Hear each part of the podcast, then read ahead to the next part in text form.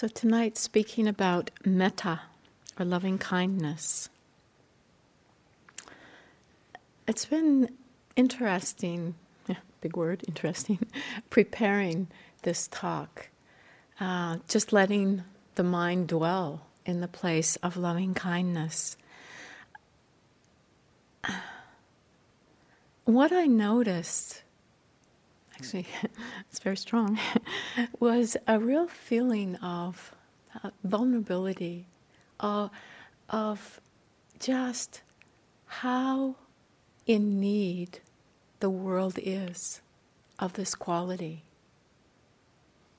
How there just seems such a sense of urgency at this time in the world. And it's not that anything major has happened today, so don't worry about that.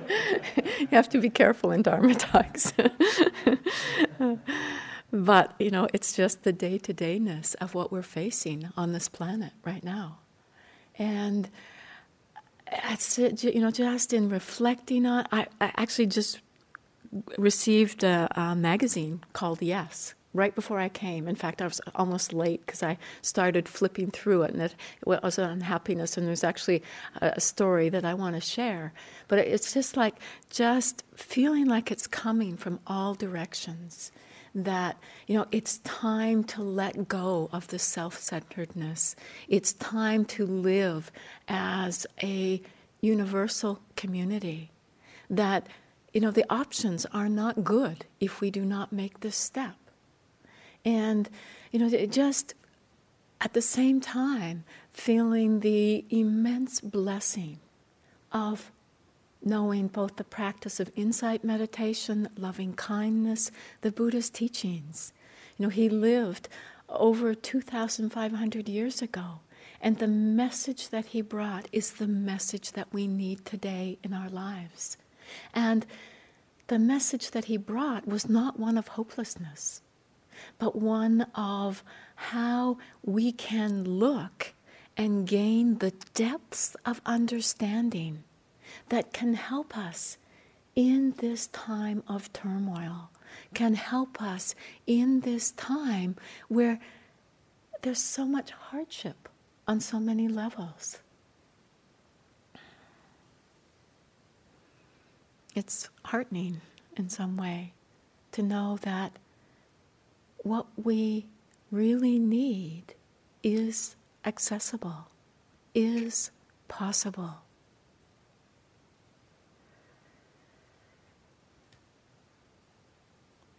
We're really called upon in this time to widen the circles of love and kindness, to really live from a place of understanding the interconnectedness of all life. And the Buddha pointed to this over and over again. And it seems such a necessity, not just for the alleviation of the suffering in our own hearts and minds, but the allevi- alleviation of suffering in the world at large. Metta is a quality that brings a cohesiveness. It brings trust and acceptance.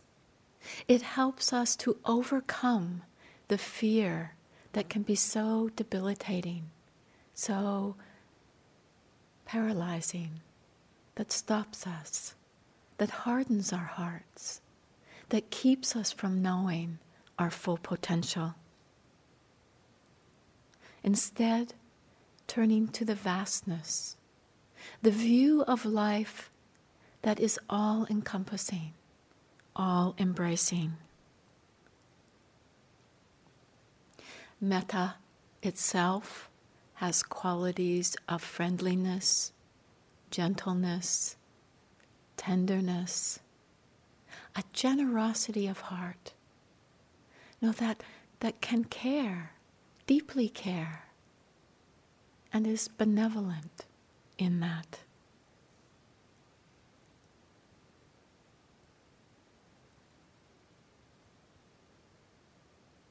Metta is also a friendliness.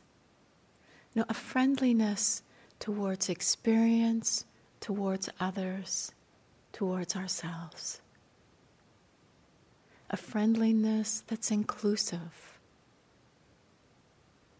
has a place for everything.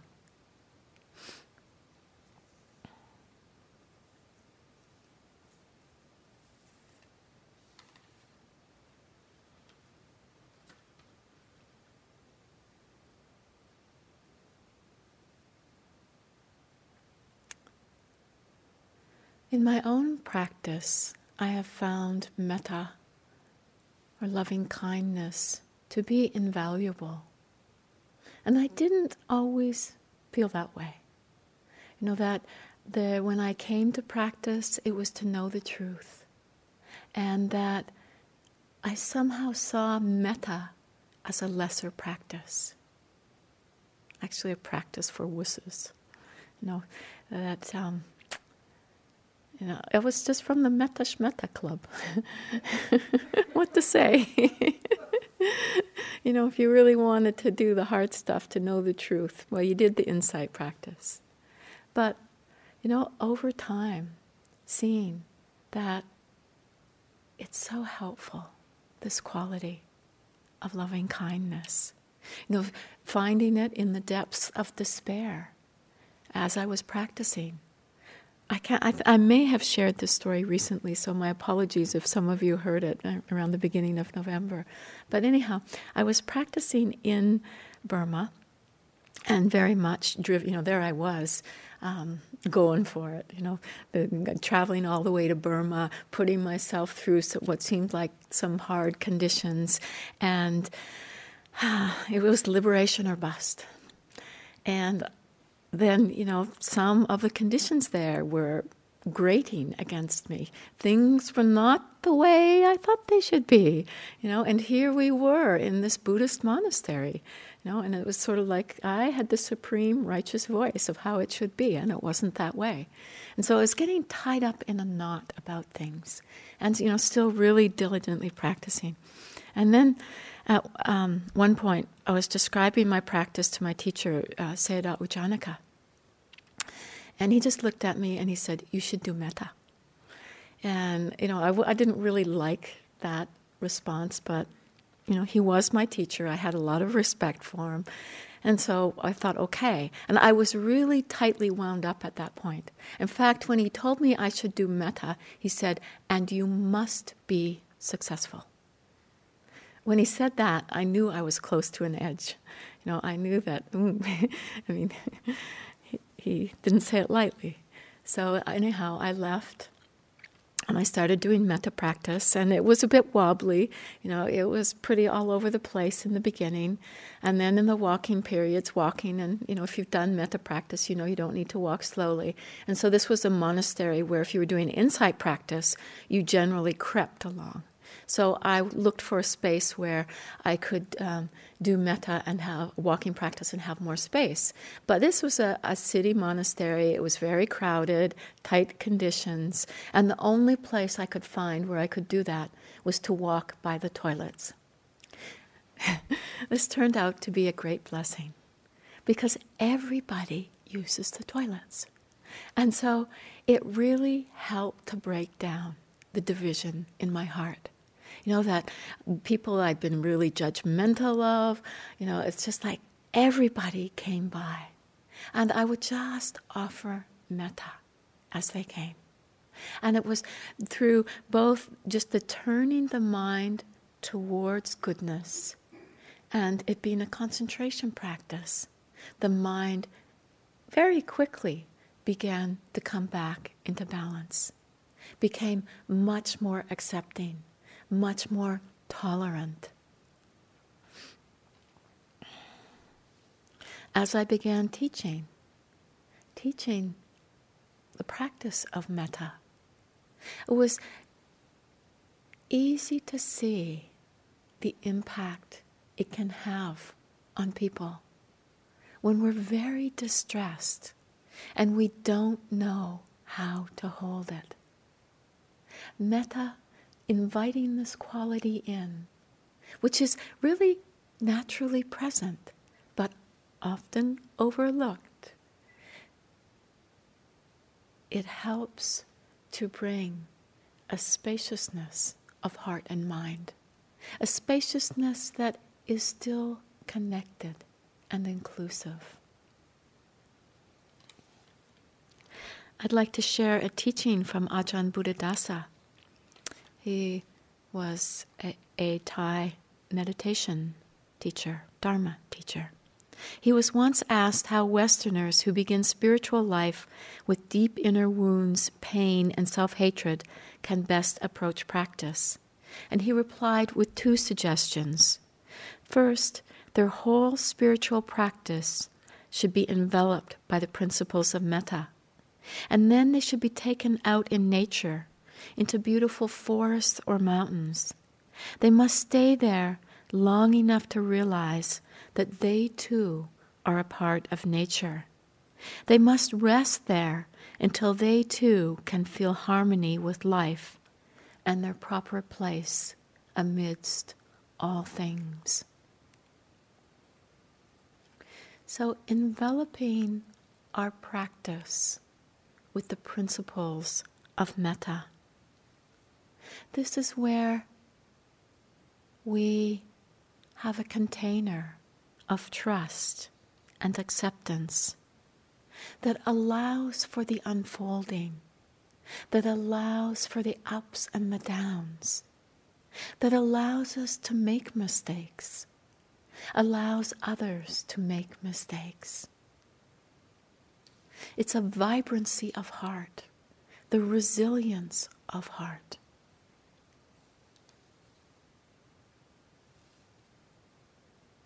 And it's really a quality that will naturally emerge as we practice in insight meditation. As we see the way things are, we see this vast web of interconnectedness, this deep caring, compassion comes forth.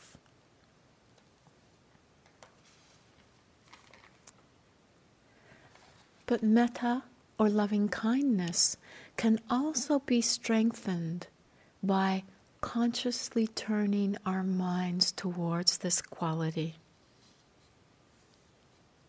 I'd like to uh, share a poem from Galway Kinnell, which just to me is an expression of metta. It's called The Bud. The bud stands for all things, even for those things that don't flower.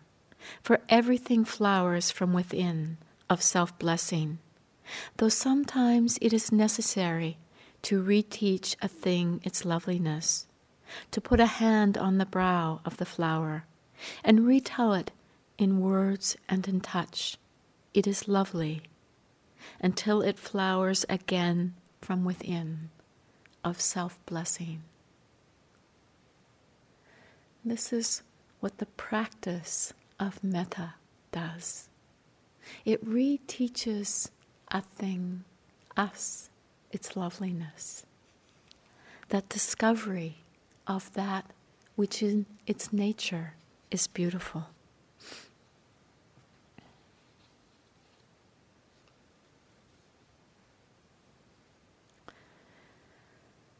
One of the classic descriptions that we hear of metta is that it is the welling up of a mother cow on seeing her newborn calf.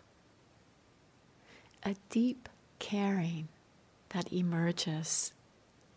That we might experience this in moments when we pick up a newborn baby and hold it. That is, if it's not screaming. Just that those moments. Um, actually, around here, one of the easiest, most spontaneous ways to connect with metta is to feed the chickadees in your hand. You know, just holding birdseed, and this little being lands, and you know, my heart can't stay closed there. It just naturally opens.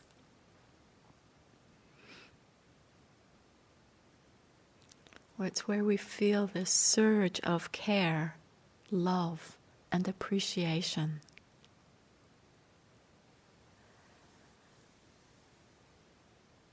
I was um, recently reading a story about some research that was done with children. These were toddlers. These toddlers were with the researcher. I think his name his name is Felix Warneken, and he was doing this series of tasks with these twenty toddlers, and it, you know simple things like hanging towels on a clothesline with clothes pegs, or stacking up books. And so sometimes when he was hanging up the towels, it would drop, fall. And then the toddler would come immediately, spontaneously to help. Or stacking up the books and having a book fall. And the immediate response of the child was to help. But this didn't happen when he deliberately dropped something or when the, he deliberately, you know, tossed a book down. There was no response from the toddlers. And he was just pointing how, um, you know, that this altruistic inclination is there at a very young age. But it's something that in our lives will often get covered over. You know, as you know, we get older and feel battered by life, by disappointments, by you know, shut in by our fear, and just don't aren't in touch with that resilience of heart, we may lose touch with that sense of altruistic giving, caring. But it, it can be rediscovered.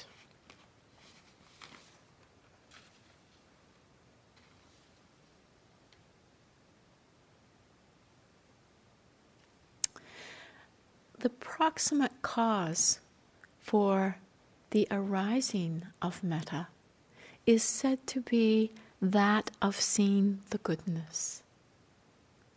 And in saying that, we might realize that, well, maybe we don't notice metta so much because we actually usually see what's wrong.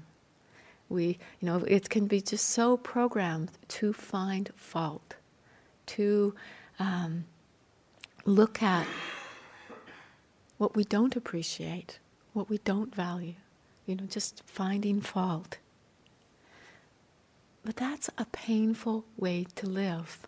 And I want to share this story that I did just come across moments before coming here, which both speaks of the pain where we don't see the goodness and of the change, the shift that can happen when we do.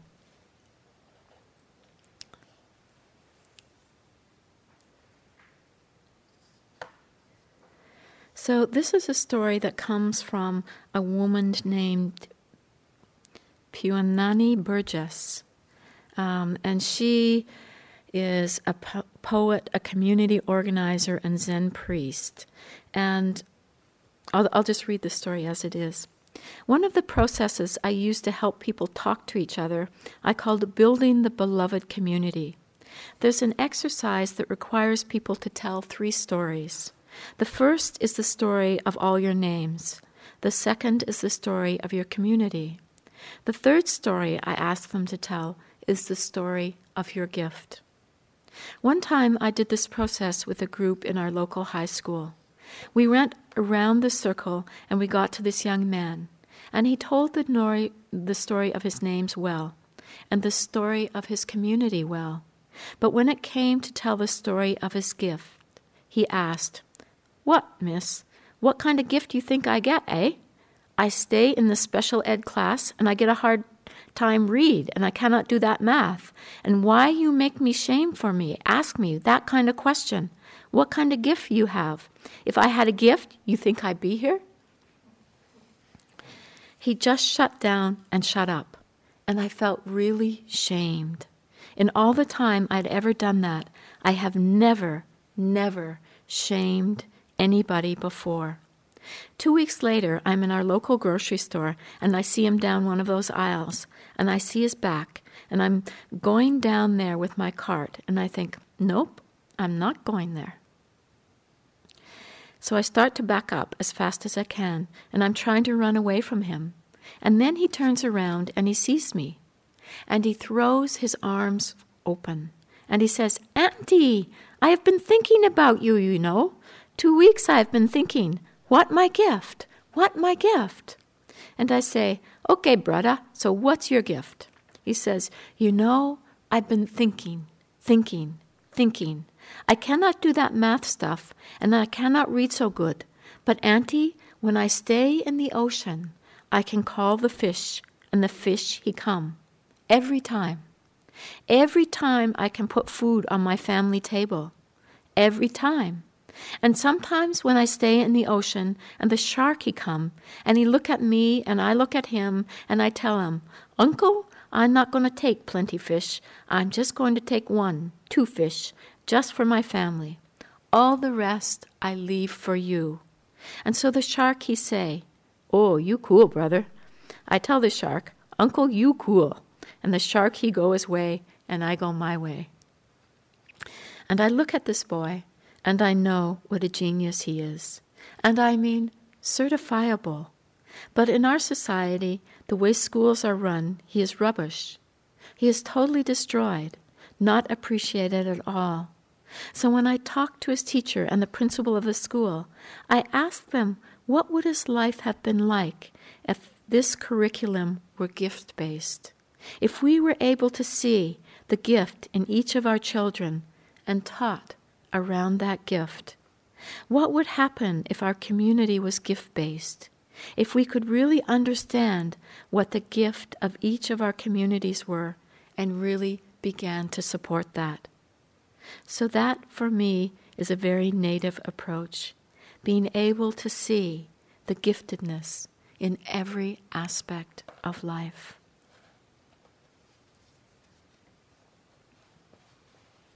It's called Blessings Revealed. Looking to the goodness. And it's there, it's essential. It's not something manufactured. It's in with each, within each living being. And the place of commonality in it is that we all have this desire to be happy. It's often misguided. Often we go in totally the wrong direction in pursuit of. But the urge itself is that homing instinct to realize our full potential.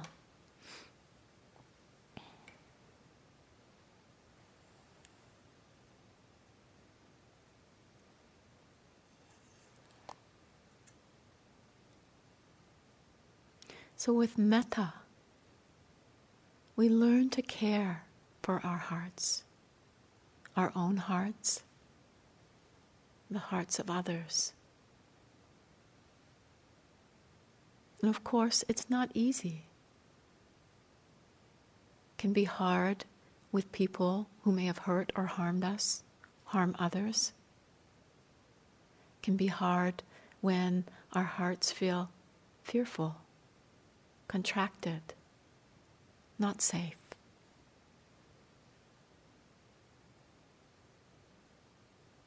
But because metta is based in friendliness, gentleness, tenderness, it allows us the opportunity to touch the pain to develop a friendly relationship, to explore, to reteach a thing its loveliness is needing to see the barriers of separation that we've built up around our hearts. the illusion of separation.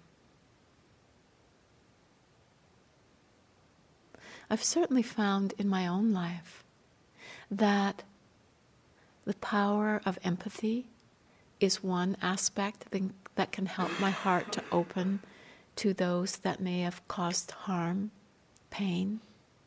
To know that when we're in a place of suffering, when we're lost and confused, that's where we do things out of ignorance that cause pain.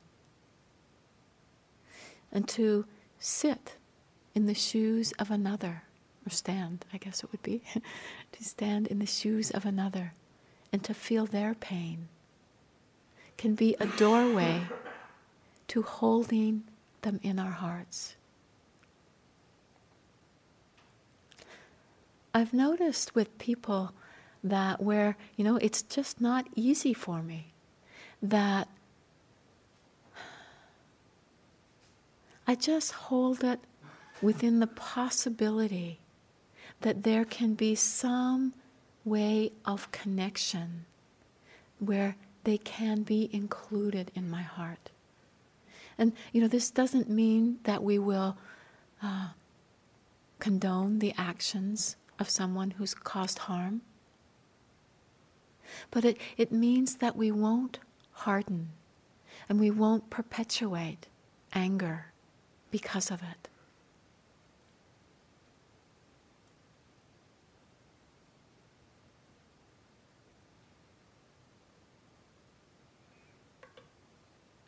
Sometimes metta or loving kindness is really difficult in relationship to ourselves. Many of us seem to harbor self hatred, judgment. We can be so brutal. At the end of a day of practice, that harsh voice that says, You should have practiced harder, you should have walked longer, you should have, you should have, you should have. And it lacerates, pierces.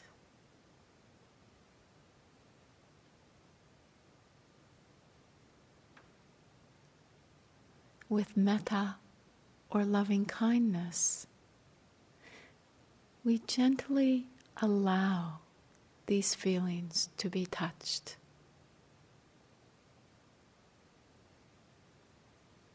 we soften.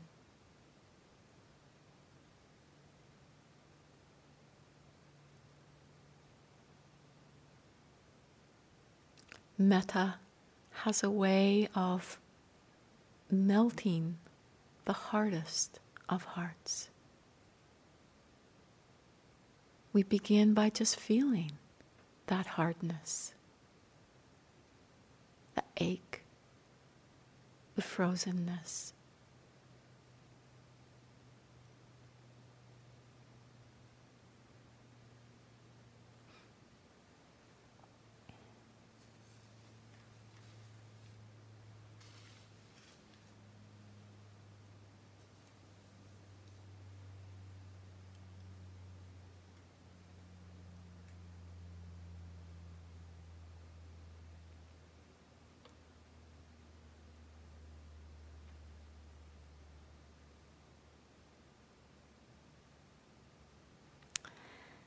There's many stories of how people's lives change, or you know what uh, things shift when they find the capacity to include within their hearts someone whom has been difficult.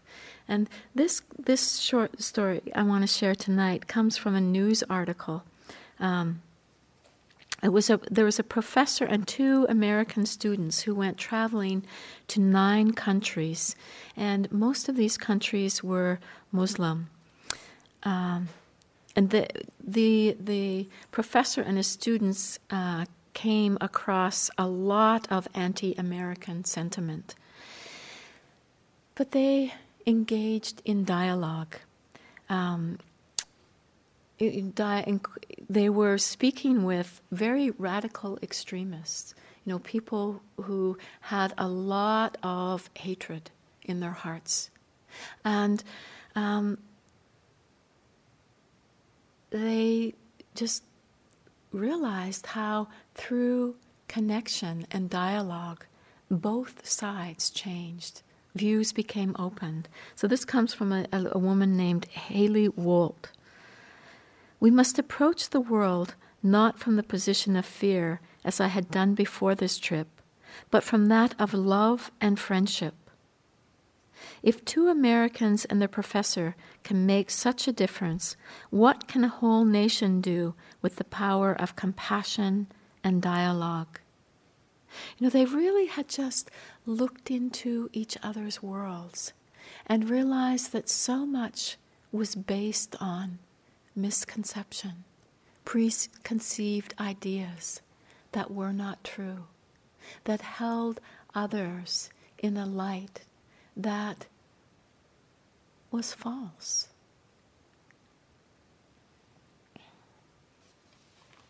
Needing to look to see how we can break down these walls of separation.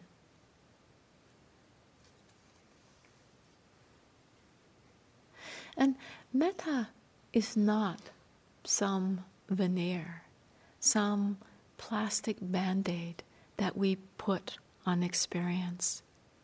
But metta is where there is a real honoring of the interconnectedness of life.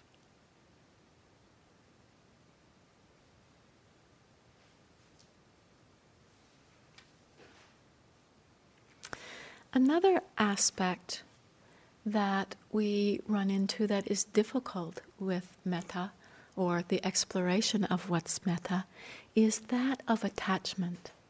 That often how love gets portrayed in you know the role models we have around love are very much relationships that uh, have a lot of conditions that are not unconditional that are, you know, have very defined set of prerequisites, or that one has to really prove one is worthy of one's love. And, um, you know, it's Uh, you know, from being a teenager and listening to a lot of music, and you know, the music was the lyrics of the music. It's so much around what so-called love is, and you know, love is I want you, I need you, I can't live without you, and you know, so that's what we kind of define as love. And you know, it's not uncommon in people's experience to feel that if you're separated from a loved one and you deeply miss them and you know really can be very uh, sorrowful in that that that proves your love as if that attachment is proof of the love. And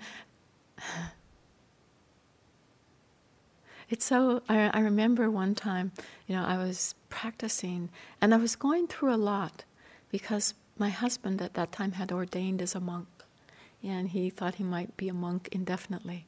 And there was a lot of attachment coming up, attachment that I hadn't realized was there. And but at some point it just became so evident to me that the words are not quite right, but that they were what came at the time is attachment kills love. Actually, true love is indestructible, so I don't think it's true.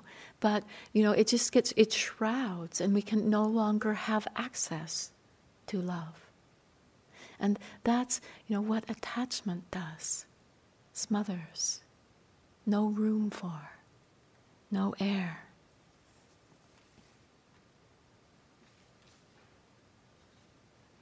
I've seen the difference where, you know, at times for my partner, there has just been from the depths of my heart this wish for his well being, this wish that he could just flourish in his being, and that that's not self referencing to me, so that my life will be better, so that then he can give me what I want him to give.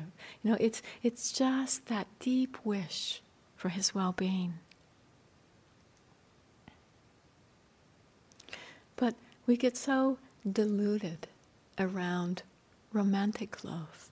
Actually, I want to read something that I found in a Harvard Medical Journal. journal. And so they said romantic love, passionate love, being in love, it's been exalted as an ideal state and derided as delusion, the only socially acceptable form of psychosis.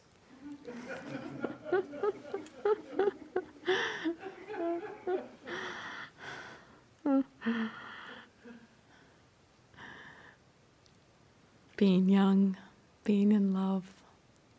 It was passion. I can see it now, looking back. I couldn't then.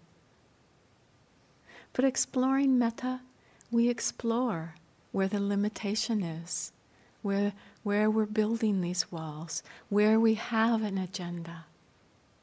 As we explore metta, we see what's metta and what's not metta. This is a part of it. It's what will help us to let go of those boundaries of separation.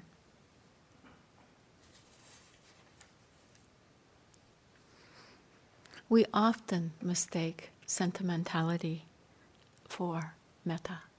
And you know, many times when people start doing metta practice, which I, I, am thinking that everybody here is quite familiar with on some level, because um, you've all sat a number of retreats to be here, and so, you know, just in the doing of that practice, many times people start doing metta. Uh, you know, we might begin with self, benefactor, and, you know, there just comes a really joyous feeling, which can just be, you know, a fuzzy, rose colored glasses that we have on, where real metta itself is that coolness, that deep caring. It's not filled with passion. But it's not disconnected, it's connected.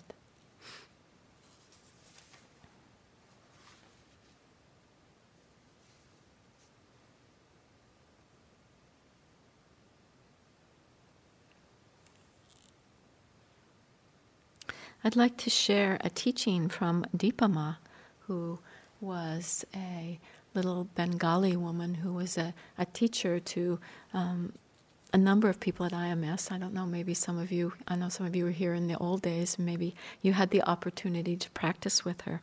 But this comes from her, uh, the book that was written about her life called Knee Deep in Grace. Um, she was once asked how you can love and not attach at the same time. And she responded, A simple example is that of water. Non attachment means you flow on the top of the water. You don't plunge into it. You stay afloat without going under. She was also asked how her basic understanding of life changed. She said, My outlook has greatly changed. Before, I was too attached to everything. I was possessive. I wanted things. But now it feels like I am floating, detached. I am here, but I don't want things. I don't want to possess anything. I'm living. That's all that's enough. Loving without having anything to hold on to, but loving anyways. This is metta.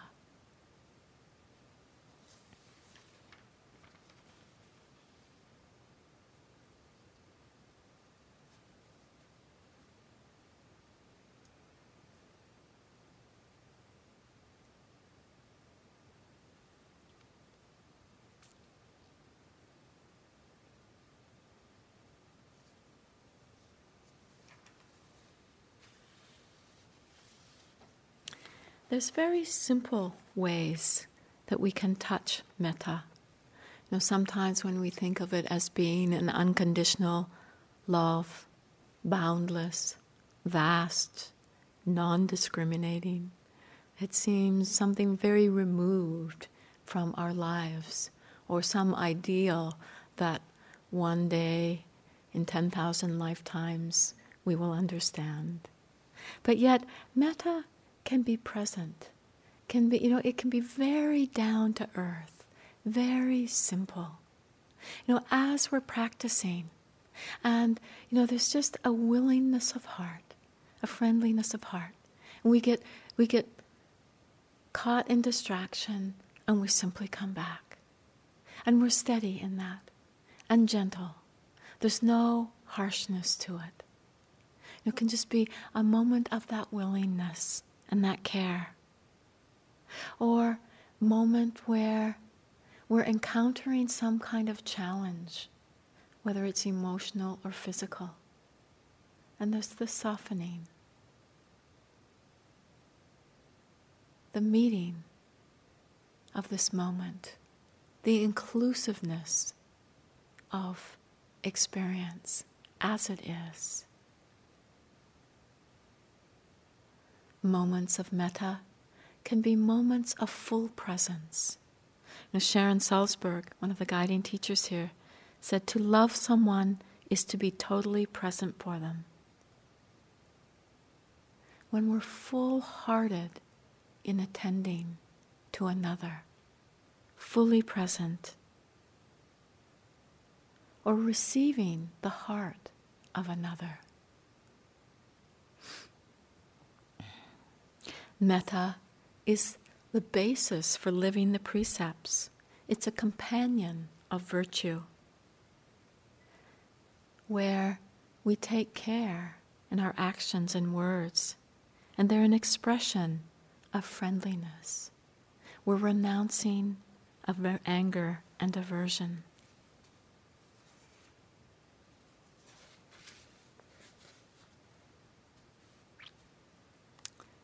Metta can be expressed through generosity, where we actively care for the welfare of others. And metta connects with the three types of right intention or right thought that the Buddha spoke about. He spoke about right intention or right thought as being um, intention for renunciation, intention of goodwill, and intention of harmlessness. And with metta, we renounce anger and aversion, and we, we practice generosity as an act of goodwill, and we cease to harm living beings. Metta helps us to realign with this deep urge for happiness.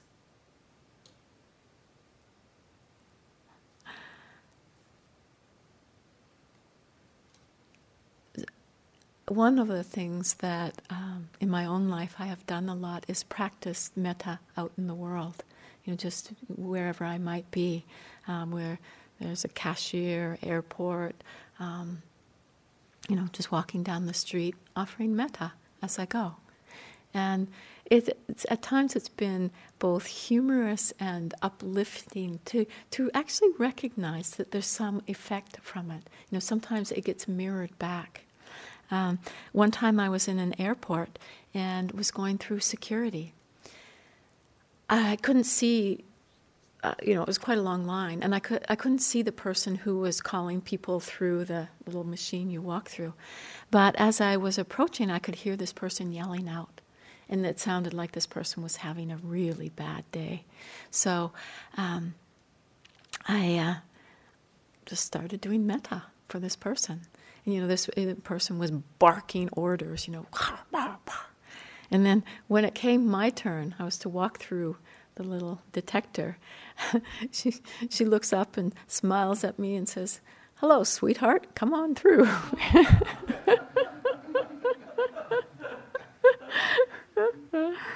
Another time, I was flying on a plane. It was British Airways, which is renowned for you know serving you food all night long. You know, you get these overnight flights to Europe, and uh, you don't want to eat, and there it is. Every couple of hours, there's food being served, and you know, I just quickly realized that you know, sleep was not going to be possible, and kicked into metta practice.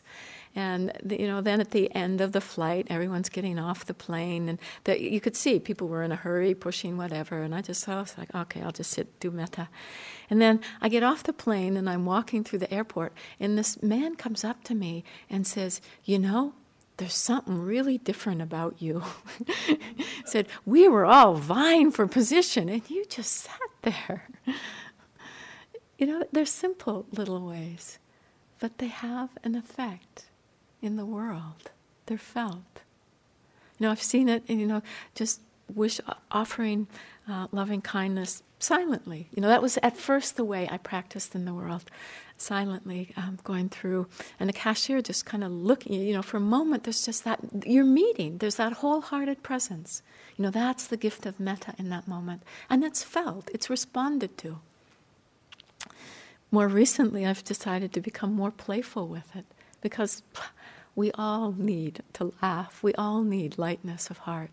And, you know, just, just finding more and more ways to be playful in interactions with people. As, you know, just the receptionist behind a counter. You know, for me, it's becoming my practice of metta.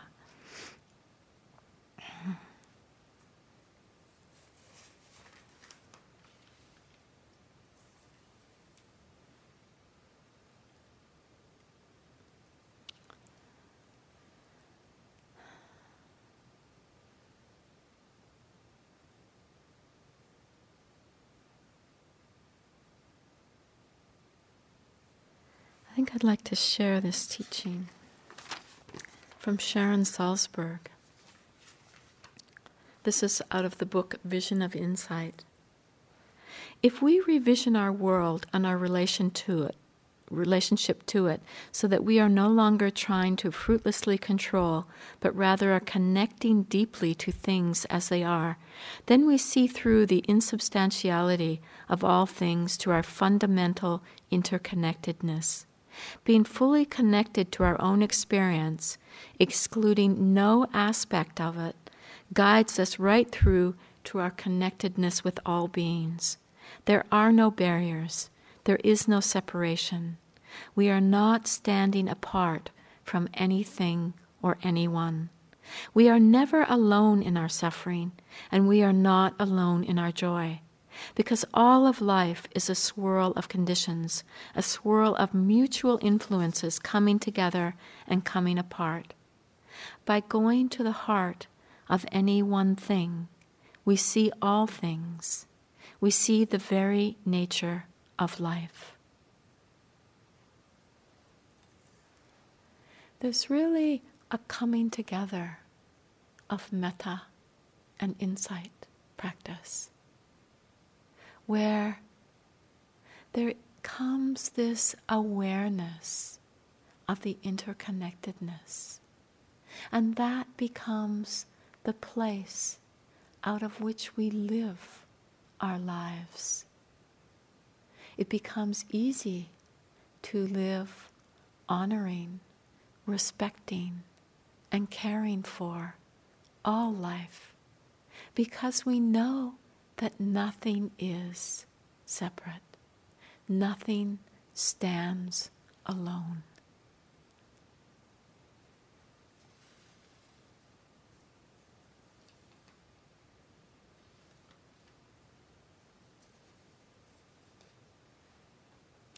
The Buddha talked about developing a mind so filled with love that it resembles space, which cannot be painted cannot be marred, cannot be ruined. This is the indestructibility of metta or loving kindness.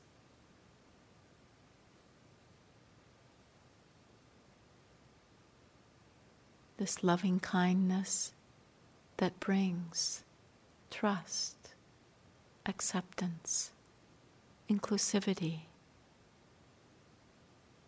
Wisdom brings an understanding of the empty nature of life.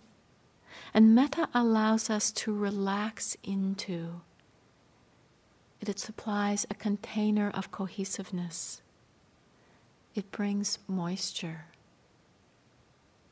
We begin to see that the emptiness is not cold and horrible, but it's connected to all things and we can relax into the natural state of mind.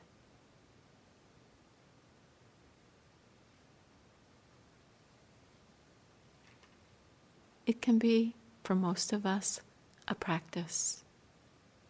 Actually, one time, yeah, as I was practicing and doing metta practice, it was it felt like such a hard place to sit. Is it as if the beauty was too much? And go into the habits of separation, fear. It was quite an exploration.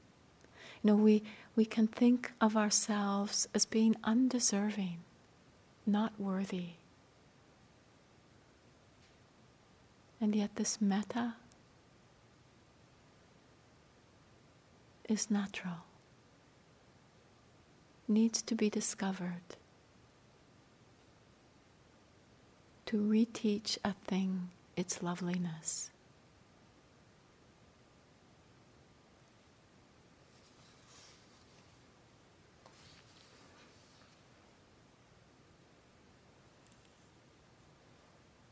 I'd like to close by reading some words, teaching from a German born Theravada monk named Nyanaponika Thera. So this is called metta, the Buddhist concept of love. Love without desire to possess, knowing well that in the ultimate sense there is no possession and no possessor. This is the highest love.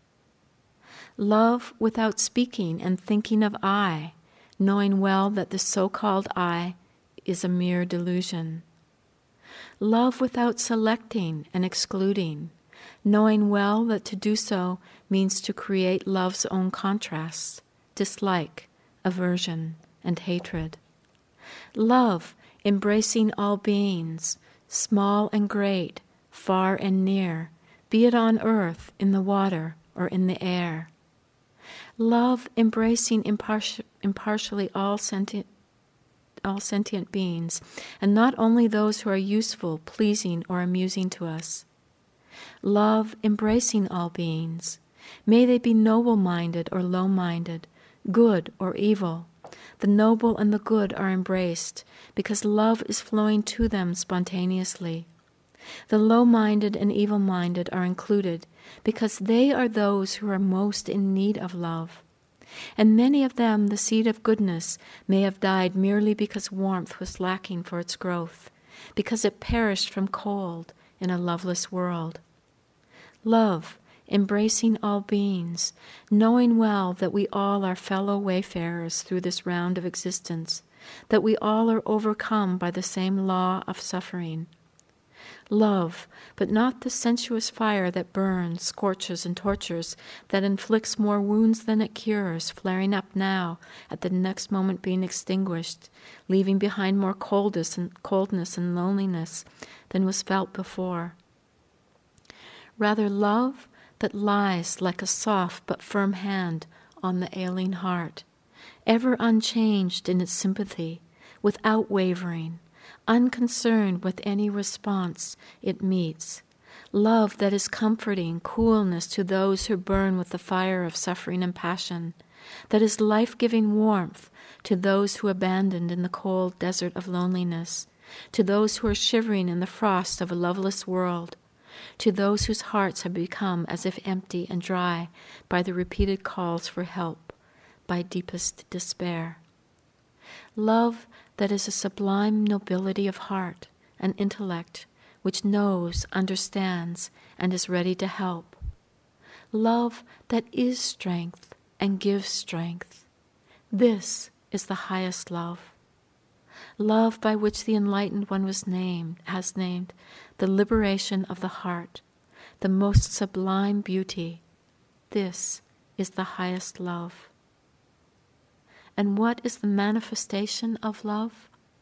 To show to the world the path leading to the end of suffering, the path pointed out, trodden, and realized to perfection by Him, the Exalted One, the Buddha.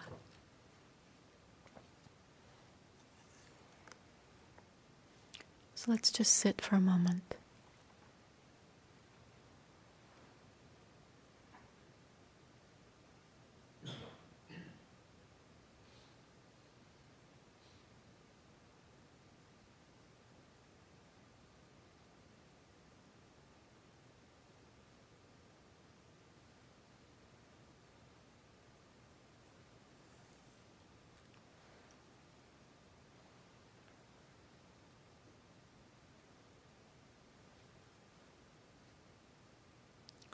From Meher Baba. Love has to spring spontaneously from within, and it is no way amenable to any form of inner or outer force. Love and coercion can never go together, but though love cannot be forced on anyone, it can be awakened in them through love itself. Love is essentially self communicative. Those who do not have it catch it from those who do. True love is unconquerable and irresistible and it goes on gathering power and spreading itself until eventually it transforms everyone whom touches it.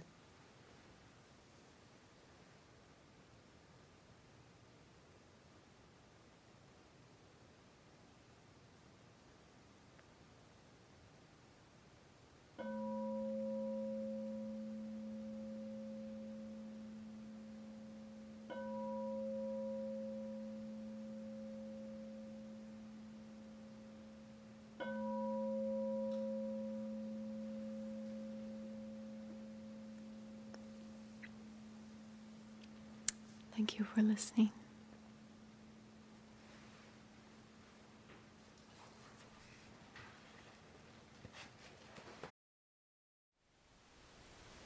Thank you for listening. To learn how you can support the teachers and Dharma Seed, please visit dharmaseed.org slash donate.